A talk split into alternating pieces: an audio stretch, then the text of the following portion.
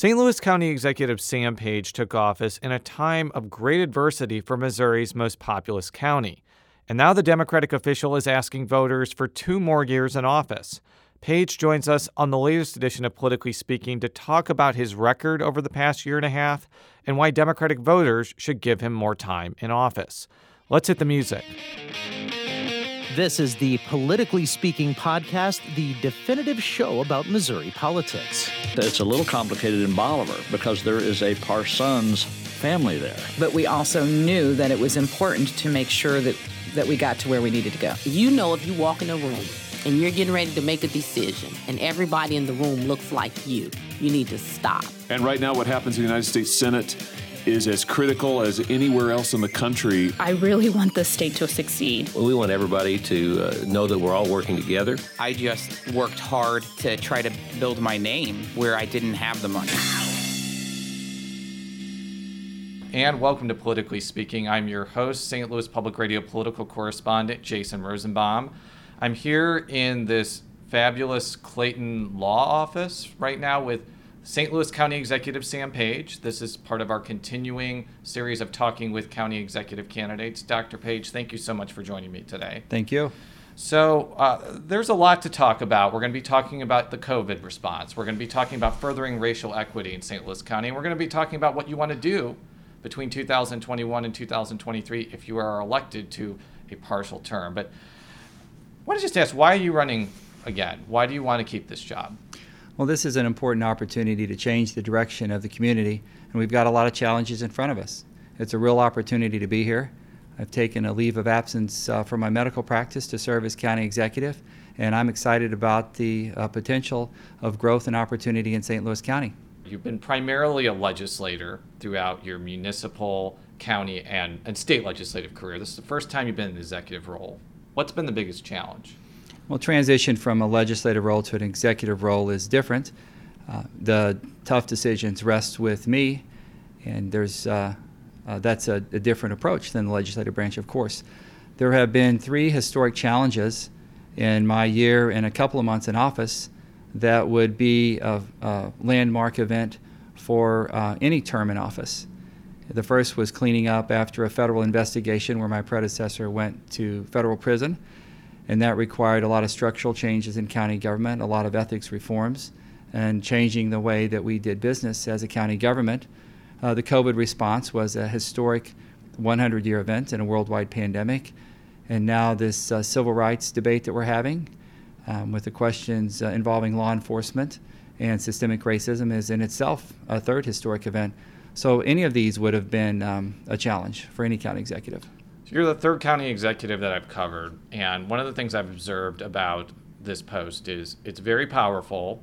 You have a real opportunity to effectuate change in Missouri's biggest county, but it just engenders a lot of criticism and always makes me wonder like why would anybody want all this responsibility and all this criticism? Like how do you de- how do you deal with that? Well, accepting criticism is part of any high profile elected office with a lot of responsibility, and this certainly is a, an elected office with a lot of responsibility. I think you have to take it in stride. You have to look past the criticism, look past the emotion with which it is delivered, and look underneath that and see what the real issue is, and try and understand the issue that's behind um, a lot of the criticism and a lot of the emotion and address it if you can. So let's talk about the protests over George Floyd, Breonna Taylor and other black people that have been killed by police throughout the country. I think that this debate has a special pertinence in St. Louis County because this is where Michael Brown was killed almost six years ago. I, I, recall that you joined the county council soon after Michael Brown's death in Ferguson, so this is not an academic ex- exercise for you. Um, I think that there's a lot of demands in this community for actual change with the way policing is done, but also bridging the economic, the educational, and the social divides between white and black people. So I want to I want to give you a chance to say what you are going to do in the next two years to further those goals.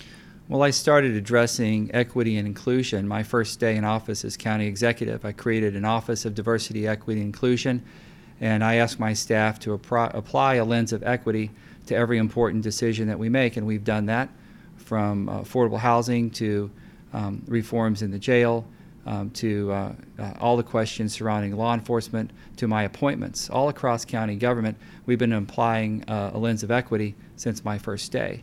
Uh, and of course, with this, these recent developments uh, surrounding um, these protests, civil rights questions, um, the questions of systemic racism in our community, in our county, and within law enforcement, uh, that lens of equity has always been applied.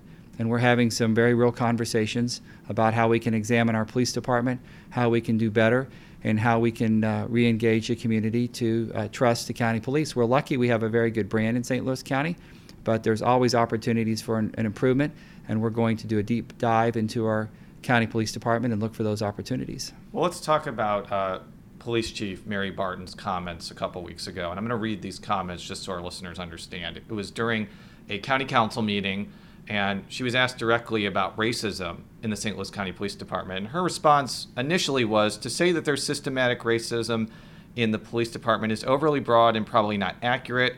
I think that to a certain degree, people believe what they want to believe, and until we sit down and talk about it and can verify or at least ferret out what it is people are talking about, I think to put a label on it is really unfair and short sighted. People not thinking before they speak is a far cry from racism. Now, I know that she has essentially walked back on those comments, but a lot of people were really outraged by that. And I understand that there is a division between the county executive and the police chief. The police chief uh, reports to the police board, but you appointed the police board. So I want you to address those comments and what you're going to do to put pressure on, on Chief Barton to maybe not necessarily go in that direction of her comments. Well, first of all, uh, we understand that the police board does uh, choose the police chief. I appointed the police board, and I appointed a police board that I believe is diverse, represents the interests and the diversity of the community, but shares my policy positions. I communicate my policy positions to the police board, and I meet with the police chief weekly. Uh, there is a difference in definition between systemic racism and systematic racism, which are words that she used. But in general, um, Chief Barton has to find words and vocabulary that express what she means in her heart and what she wants to see in the department. And as a new police chief, initially she struggled with that. Um, over the past week, we've heard different descriptions, different words that describe what she wants to do in the department, and I'm going to give her the opportunity to find those words and to lead the department. Again, under the direction of the police board who sets the policy. We have a lot of conversations. We will have a lot of ongoing conversations.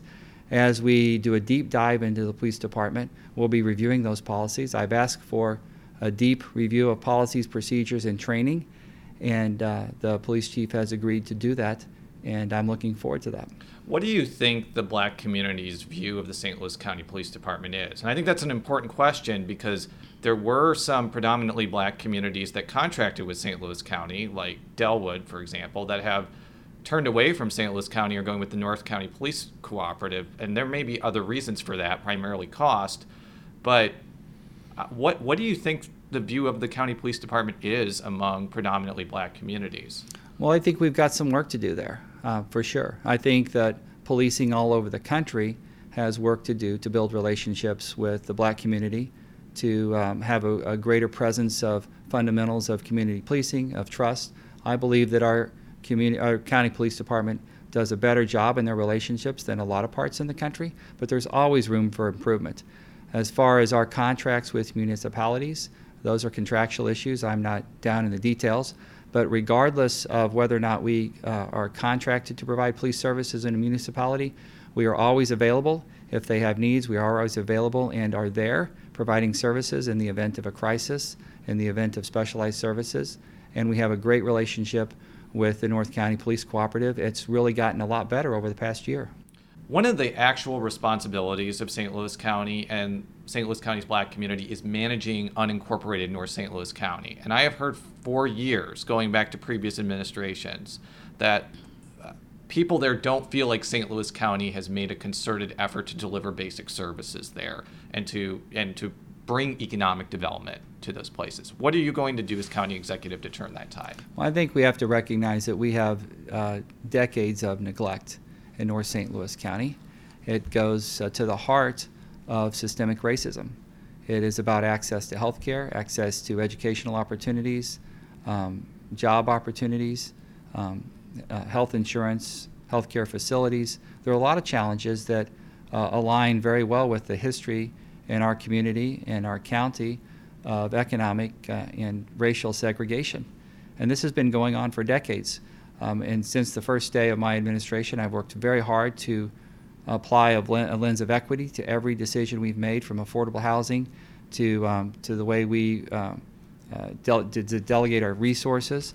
If we look at the federal stimulus grant, the COVID uh, response, we received $175 million of, of stimulus funds, $173 million. And we made a decision early on through that appropriation process to direct those funds to the areas that need the most. And that's exactly what we've done with um, healthcare services, with testing services, um, with um, uh, support for uh, mortgage and rent relief. Um, a, a, quite a long list of services that we've focused on the areas that have needed them the most, and we will continue to do that. But uh, North St. Louis County does need economic development. We're in the middle of rebuilding I 270, which is a $250 million project. It's the largest um, infrastructure project in the region in over a decade. Um, so there's a lot of opportunity for improvement. There's a lot of needs that remain.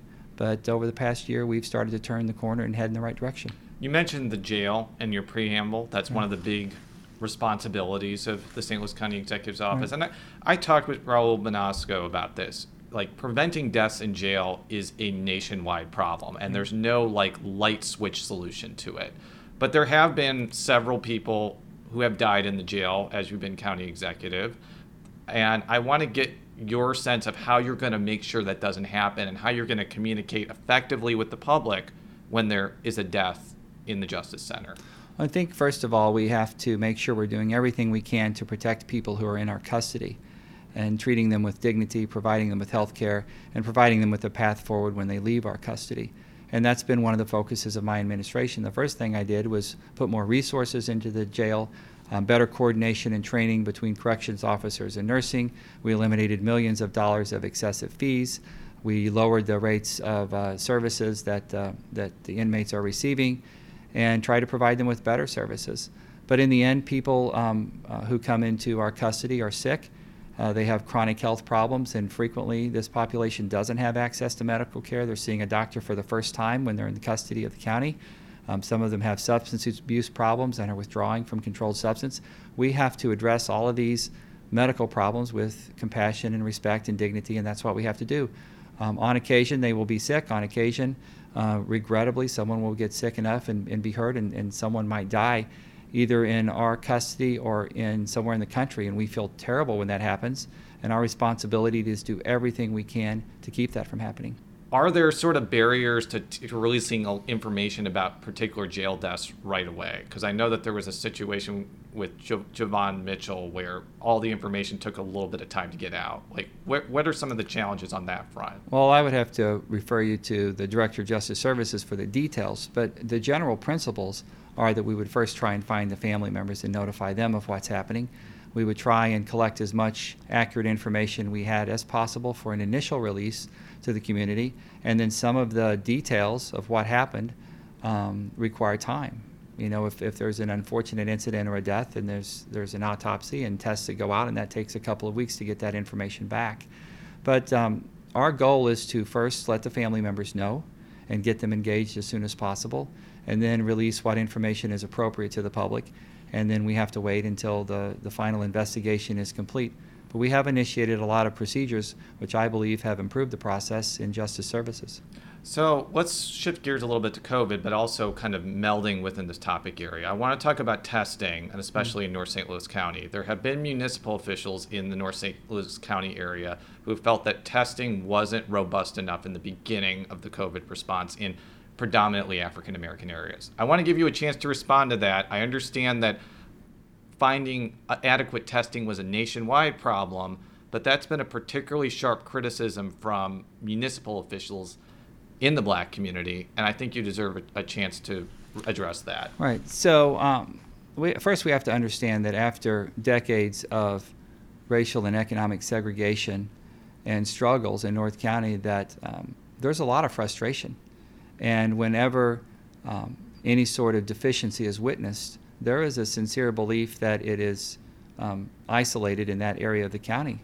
But the, the truth is, is that we had trouble with testing everywhere in America when COVID first hit. We had tr- trouble with testing everywhere in the county when it first hit. And if you look at those zip code maps, we did an enormous amount of testing in North County. We had an enormous amount of positive test results in North County. We're providing a lot of tests there. The first test in North County was done at Christian Hospital on March 23rd. And the narrative that there was somehow testing, um, you know, at, at, a later date in North County is just a false narrative that was created as part of the political process. And we have to deal with those criticisms. That's what happens in politics, and that's what happens in an election season. Things are exaggerated, ap- uh, amplified, or, or fabricated. But the truth is that we've focused an enormous amount of resources on North County. Uh, testing was available in North County, but unfortunately, Uh, testing was not adequate in our county or the country early on because tests were just weren't manufactured fast enough. What do you think the most difficult part of dealing with COVID was? This this county has been hit harder than any other place in Missouri, and you know this is the largest population center, so I definitely understand the reason why. But I can't imagine that you will look back at your response and say like everything was easy or everything went right. I want to give you a chance to reflect on that point. Well, you know, we've had an enormous amount of historic challenges in the past year. Any one of them would have been a historic event for a four year term in office, and we've had three big ones the federal investigation and the subsequent turnover of county government and rebuilding, the COVID epidemic, and now uh, these uh, civil rights debates. So, um, you know, I think we've managed them pretty well given the information we had at the time to make the decisions that we did. We issued stay at home orders sooner here than almost anywhere in the country. We saved, we made decisions that saved a lot of lives, that prevented a lot of sickness in the community, prevented our hospitals from being overrun at the rates we saw elsewhere, and put us in a position for an economic recovery and moving forward into the fall in a, in a much better place than we could have been. So there have been times when I've noticed that the city and the county have not been on the same page with certain things. For example, the county closed parks and the city didn't. Uh, the city reopened bars quicker than the county. Mm-hmm. And I, I just kind of want to ask like, I understand that there have been cohesive responses between the city and county, but there have been other instances where it seems like you and Mayor Krewson have been on completely different wavelengths. And I want to ask why. Why, why did that happen? Well, I think it's a matter of perspective. Again, we're in an election cycle where small differences are magnified for political arguments and debate. Uh, if you look at our stay at home orders and our timelines, there were 14 pages of business guidance that came out uh, really on the same day as part of our reopening plan. Uh, the bars was a footnote on those 14 pages, but there was a frantic amount of effort to find a difference to focus on. And that was done, a difference was found, and it, um, a lot of energy was put behind messaging that difference. But the bottom line is de- the definition of bars in the county is much different than the definition of bars in the city. The bars in the city are smaller. The bars in the county are, are um, bigger venues with a lot more people that are more of a, a traditional bar. And that's, um, you know, they had different guidelines, different requirements, and they opened on a, on a different timeline in the county. I mean, since we are out of your office and can ask political questions, I mean, let's be real here. Mayor Krewson is part of the same political faction that Steve Stenger was in and you're part of a political faction that employs consultants that ran against the mayor last time. I just got to ask you directly are those realities playing any role in the relationship between the city and the county, whether it be COVID response or anything else? I think the biggest role that those realities play are insiders mm-hmm. who like to look for things to talk about. But uh, Mayor and I have a professional relationship that goes beyond um, who provides services or consulting services or helps with campaigns. Uh, there's a lot of diversity in people that support the mayor. There's a lot of diversity in the people that support me. There's some overlap. Um, there's some that don't overlap. But I believe that narrative is really um, an insider's argument that very little people pay attention to. Well, let's talk about one of the other sources of contention between members of the county council, and that was the decision to give your administration authority to spend the CARES Act money. Um, I understand that was a county council decision, but it obviously affected how you were able to dole out the $173.5 million. Why do you think that was a good decision to do? I mean, you did sign that into law, so you obviously supported that mode of action. Um, and obviously, not everybody agreed with it because it was a four to three vote.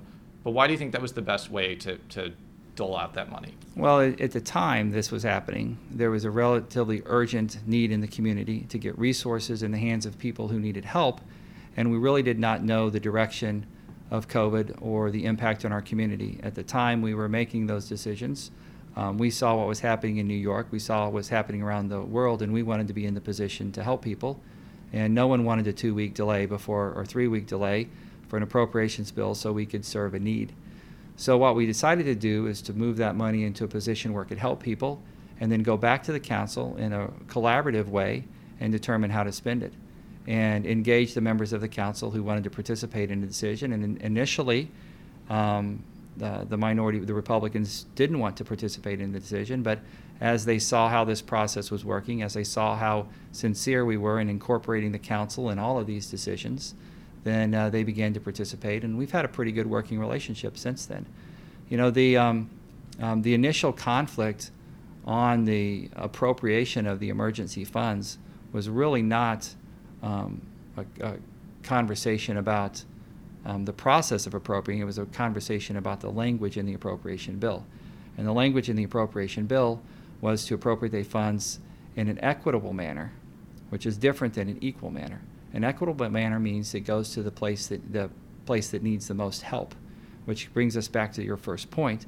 North County and, and several areas of our community have been neglected, racially and economically segregated for years, and have fallen behind. And we knew that those communities would be the hardest hit medically and be the hardest hit economically, and that's where we focused our relief. So, so moving that appropriations bill in a manner that recognized equity was really the source of confrontation and concern right out of the box.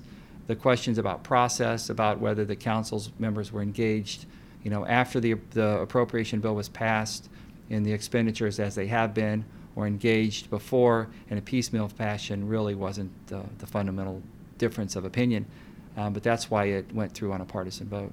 Can you point to instances where council pressure may have pushed your administration to move in different directions? One thing that I, I don't know if this is actually the case, but I remember asking you about daycare regulations, and you were initially going to say that they were going to stay the same, but they weren't exactly the same after the 18th. Was that the result of county council pressure for your administration to change well, course the, on that? The council members um, communicate, all of them, Republicans mm-hmm. and Democrats, communicate directly with department heads with areas of concern. And if the department heads think they're good ideas, then they implement them. Mm-hmm. If they're concerned, they come back to me and we have a further conversation. But I've engaged, the reason why I've had a better relationship with the council members than, than historically is because I engage them in decision making. They participate in decisions and uh, their advice and opinion is important to me. And so, any decision that's been made at the department level um, that um, reflects something that's been said publicly by a council member probably incorporated their their opinion into that decision. I, want to take this in a little bit of a different direction. When you listen to county council meetings and you hear from the public, if and I understand people that comment at county council meetings and they're upset about something, maybe a vocal minority in this community. But obviously, the thing I've heard the most is that your restrictions were too restrictive and you didn't re- release the COVID restrictions fast enough on things like gyms or mm-hmm. you know other things. What's your what's your response to that public criticism? Because if I if I have to imagine if someone's going to vote against you, and we're just talking about everyday people and not political insiders, they may be the most upset that the county's restrictions were more restrictive than the rest of the state. You know, my responsibility is to look out for the health and welfare of St. Louis County residents and put that first and foremost. And that's exactly what we did. We listened to public health experts, uh, medical doctors, our health systems, and we made decisions with their guidance, and they were hard decisions. And uh, I think that's one of the difficult um, things about being a leader. You have to make the hard decisions and not always uh, leave everyone happy. But we made the right decisions to save lives in St. Louis County and we were harder hit early on than the rest of the state with COVID. Um, we had a different impact. We are the most populous county in the state. We have had the most deaths of COVID. We've had the most cases of COVID, and we were going to have a traje- different trajectory moving forward. Um, having made those hard decisions early on, having been more uh, cautious and um, uh, thoughtful about our reopening plans, um, we've left the county in a very good position moving forward. And before we get to our break, I want to ask you about the small business uh, relief plan. Can you just talk about like what your thinking was of having the council members involved? And I'm sure you've heard one of your opponents call it a slush fund. Mm-hmm. So, I, in addition to responding to that, I want you to give you, you a chance to uh, give your thoughts about how you laid that out because that seemed to be like in reaction to the criticism that the council wasn't being involved enough, and now you're getting criticized the council's too involved. But still, it's criticism. I believe that you deserve well, a chance to respond. This is uh, you know, political environment in a campaign season, and uh, criticism will be at times very vitriolic and creative, and hard to follow logically. But that's that's what campaigns are about. And you know, the uh, involvement of council members is a long-standing position that I've had. I've involved them in decision making um, since I was chair of the county council, and since I became county executive on many aspects of how government is run, policy decisions, and um, and uh, expenditures. We'll be right back after this short break with County Executive Sam Page. And we're back on Politically Speaking with St. Louis County Executive Sam Page. So I want to move beyond COVID and the protests and give you a chance to talk about other major priorities that you would undertake if you were elected for the next two years. Like, what would be some things that you would want to put your nose to the grindstone on, so to speak, uh, in this very important job? Well, I would go back to where I started when I first took over and recognized that uh, the history in our community of historic, economic, and um, racial segregation has um, set us back. And we have to recognize that we have to make sure that every corner of St. Louis County, every community, the kids growing up there have a chance um, at an opportunity, have a chance at a shot, a fair chance to um, become what they want to be. And uh, that's why I've always applied a lens of equity since my first day in office. And moving past COVID as we start to transition back to our historic challenges and take on some big problems, really what I would like to address first and foremost is crime and public safety. Because at the root of that are these conversations we're having around civil rights, the conversations we're having um, about community policing, about police relationship with community, about trust of police. These are historic problems that go to what is the real root of all of our challenges in the community, and that is systemic and structural racism. Not intentional. Um, in, in most instances, it's not intentional. Um, it's um, implicit, it's unconscious, but we have to have these hard conversations. We have to address these tough issues and uh, get it out on the table. So I understand the reasoning behind Proposition P in 2017 when the police wanted to make sure that their pay was good enough to retain people and also add more people and also add body cameras. But I, I think you know full well that there were a lot of unintended consequences to that, whether it be other elements of county government wanting raises um, and other jurisdictions raising their sales taxes too. And I mean, you could make an argument that yes, it was done because the police wanted to do it, but it was also done to make Steve Stenger look good politically. So do you want to re examine Proposition P and put something else up to the voters that maybe would retain some elements of the funding for police that's important, but direct some of the money elsewhere? Well, first of all, we should get back on track and uh, make sure we have an accurate description of Proposition P and where it went. Okay. It is a public safety tax. It was originally written as a law enforcement tax, but was broadened to be described as a public safety tax in order to incorporate the drug courts and the prosecuting attorneys. And uh, uh, that's exactly what happened. And historically, 90% of the public safety tax, Proposition P, has been spent on the police department, almost entirely on salaries for police officers, and that was a good thing. I want to see a police department that is well staffed, well trained, well paid, that is uh, responsive, but also responsible for their actions and their inactions. And they have to be well paid and well trained to do that. Proposition P did that. 90% of those funds were spent on police department and police salaries. The other 10% went to other public safety issues. Um, the um, prosecuting attorney, uh, corrections officers in the jail, uh, some of the nurses um, who provide uh, care for inmates, and the drug courts. So you mentioned the county council earlier, and one of the, the, the, key challenges to anybody in this job is forging a good relationship with the county council, which isn't always easy when you have people with different ideologies and different aims. What are you planning to do to make sure that you don't run into some of the same pitfalls as your last two predecessors who lost their support of the county council and really had a hard time accomplishing very much? I think it's important that you treat other elected officials, either within county government or elsewhere in the county or elsewhere in the region, with respect. And if they disagree with you, you have to sit down and understand why and try and find some common ground. If they get upset with you, you have to be patient and uh, let folks express their frustration, let them ventilate, and not take it personally.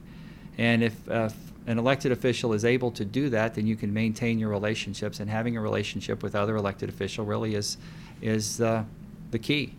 And I've always treated other elected officials, our council members, even when they don't agree with me, I treat them with respect, I listen, and we look for a way to find a solution that works for them. It takes longer, but it pays real dividends in the long run because we're able to make decisions that incorporate the opinions of uh, the vast majority of the elected officials in St. Louis County. They're better decisions when they incorporate everyone's opinions and we get a better government and better results for the county. And that's the direction we've been going. City I want to talk about city county merger, city county unification, whatever you want to call it. Better Together imploded soon after you took office. But then the Board of Freeholders process came about, but that's been stalled because the city has not been able to get its appointees. Even if they had, I have to imagine it would have been stalled anyways because of COVID. Is there any way to get that process back on track? I know that's more of like a responsibility of the city, but would you like to see that as the venue to talk about real governmental transformation in the region over the next couple of years? I believe it's a, it's a fallacy to believe that we can't work together cooperatively without changing, changing the structure of our government and the way those governments are structured to relate to each other. That conversation can continue, but in the interim, we've worked well together to address one of the biggest challenges in the past hundred years. The, uh, the historical impact of COVID 19 in our community required a coordinated public health response. We created the pandemic task force. I've, I talked to the county executives of uh, uh, Jeffco and uh, St. Charles County and Franklin County on a regular basis, at least once a week, every two weeks. I talk to Lyda once a week, sometimes twice a week. And uh, we have um, a great relationship that is necessary to deliver the services in a coordinated way, not just the public health response, but also the humanitarian response has been coordinated very closely with uh, the city of St. Louis and St. Louis County. Do you think that there's just too much, not only political opposition, but just too much opposition amongst everyday people to bring St. Louis City into the county somewhere? Whether it be a city as a, municipality, whether it be a broader idea like Better Together, a, a mega government. Is that just an idea that just doesn't have the critical mass to, to, to pass muster right now? Well, there hasn't been a clear and concise argument to the voters of St. Louis City and the voters of St. Louis County um, to answer the question, what's in it for me? And when someone is able to uh, make that argument, then um, it'll be back on the table. The first thing we have to do is get the Board of Freeholders together and talk, start talking about the uh, services that are provided in the city and county and what's the most efficient way to provide those services that brings a good product to city voters and brings a good product to county voters. That doesn't prevent us from working together regionally to address big problems, and we'll continue to do that. So let's talk about, let's spend the last few minutes talking about this campaign. This is a highly unusual campaign that's happening during a pandemic. I would say that all candidates of all stripes are probably struggling to figure out how they're going to get their message out since they can't really go door to door as much as they used to. Obviously, with county executive, a lot of it is TV and radio ads, but there also is a grassroots component to it. How do you navigate this race in an age of COVID? Well, we can still communicate. I have a lot of video conferences. I talk uh, uh, across the board to um, organizations that coordinate and provide services across the community, uh, faith leaders, labor organizations, um, you know, groups of, of individuals that gather together for a common interest. So we keep those communication lines open. They were open and established before COVID and have continued through video conferencing since then. But I think communication is important, and I've uh, worked very hard to communicate with our community as to what they should do, um, what was the right thing to do, how to keep themselves safe, how to keep others safe, and how to move forward through this really challenging time in our history. But this election is really going to be a question of leadership. Is the county being led in the right direction? Has the person who has been here been doing a good job? And if the folks believe I'm doing a good job, then they will ask me to continue. It's um, a question of my record and the things that I have done, uh, which would be compared to the promises and uh, hopes of, of someone who would be a challenger. Uh, my support in the, in the community is strong, um, and all, all the polls have shown that. And because of that strong support, I think you'll see a lot of uh, extraordinarily negative remarks made by my competitors in order to get some traction. And that's just the way the political cycle works. That's Well- very predictable. Well, one of the candidates that has made some very negative remarks about you is County Assessor Jake Zimmerman. He basically has chastised you for just being more of the same political wheeler, wheeling and dealing. I think there was an ad that called you like one of the good old boys with Mark Mantovani. I know you've heard a lot of his criticism of your administration, and he's trying to portray himself as the real progressive Democrat in this race, which I think is important because I think that the electorate has become substantially more progressive than it was in 2014, for example. How do you counteract that message, and what do you say to somebody who may be leaning toward the assessor's way that you're a better choice? Well, I would just say, look at my record. Um, all of the progressive groups in St. Louis County have endorsed me. Um, just th- that statement, just that he has made, along with just about every other statement he, has made, are somewhere on the spectrum between fabrication and, and you know misrepresentation. But that's what happens in an election cycle. Uh, when someone is uh, uh, extraordinarily behind in public opinion, you see a lot of uh, really extraordinary statements that are made and that's the way politics is. I'm, I'm used to the criticism. I think the voters will see through it. In the end, they'll look at my record and they'll compare it to the promises and statements or misstatements of the other candidates and they'll make a decision. Another candidate that's running against you is Mark Mantovani, and I have not spoken to him yet as we're recording this interview. But one thing he may say is, look, in 2018, I put my money and name on the line to take on Steve Stenger. I warned everybody what a disastrous person and administration he is. And I put out the you know vision for the county before you did. Even by you, I'm pointing to Sam Page right now. What what do you say to that argument? And what do you say to people that may be thinking, you know what, Mantovani was right in 2018. We should have voted him in. I want to give him a chance in 2020. I think that this election will be about my record and the work that I've done and whether someone uh, wants to go in a different direction and want to accept someone's promises of what the, the promises that were made two years ago are the promises that are made now, if uh, that will be compared and balanced to the accomplishments of our administration. I have a 100 day report that demonstrates very clearly the accomplishments of our first 100 days. There's an annual report that will demonstrate the accomplishments uh, of the past year. We have uh, provided um, uh, fa- family leave for county employees for the first time ever. We have uh, created a Woman in the Workplace Task Force, which has given recommendations which we implemented. And St. Louis County was named one of the best places for women to work in the community, the only government agency to receive that, that recognition. We've um, initiated uh, prevailing wage legislation, we've passed ethics reform. There's an enormous amount of accomplishments and record to run on, and that will be weighed. Uh, the management of COVID, the management of uh, the civil rights conversations. Um, these will all be weighed against promises that were made two years ago that weren't accepted by the voters when compared to what was obviously a, a criminal administration. Um, the voters didn't accept them then. We'll see if they accept them now. I would be remiss if I didn't talk about the last candidate in the race, Jamie Tolliver. Mm-hmm. And um, we, all the candidates here are probably going to be talking about racial equity.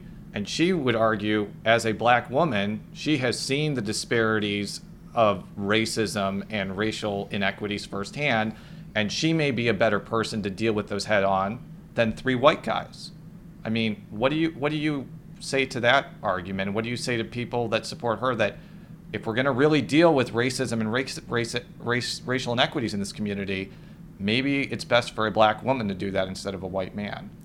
I think in the end, um, this is a job interview and a question of whether or not we should continue in the direction that we've gone with my record on questions of diversity, equity, and inclusion, my record on addressing the challenges in St. Louis County, whether it's uh, COVID or um, in institutional racism or ethical reforms. And that record will com- be compared to the promises and ideas and uh, talents and the perspectives of all the other candidates. And it will be weighed by the voters, and then they'll decide um, whether or not they want to continue in the same direction. What's at stake in, on August 4th? Well, St. Louis County is the largest political subdivision of the state. The county executive has an enormous amount of authority to uh, make decisions that impact the daily lives of everyone in our community. There are enormous amount of decisions made by government are made in local government, and uh, it's very important not just roads and bridges and public health, but the direction of the county, the direction of these very difficult arguments and conversations about race, about crime and public safety, about access to health care. So there's a lot at stake. And, um, you know, I would argue that we're headed in the right direction, that this is an election about leadership, about um, experience, about uh, whether or not we're, we're going where we need to go. And um, the voters in St. Louis County will compare my record to the promises and ideas of all the other candidates. For all of our stories, stlpublicradio.org. You can follow me on Twitter at jrosenbaum. How could people follow you either on social media and, and where could people learn more about your campaign? My website is uh, sampage.com. Uh, the um, uh, county Twitter handle is drsampage. And uh, I'm sure that there are other social media footprints that my campaign is managing, but I would just refer you to sampage.com. Are you on TikTok? Yeah. I am not on TikTok, uh, but my kids are. Until next time, so long.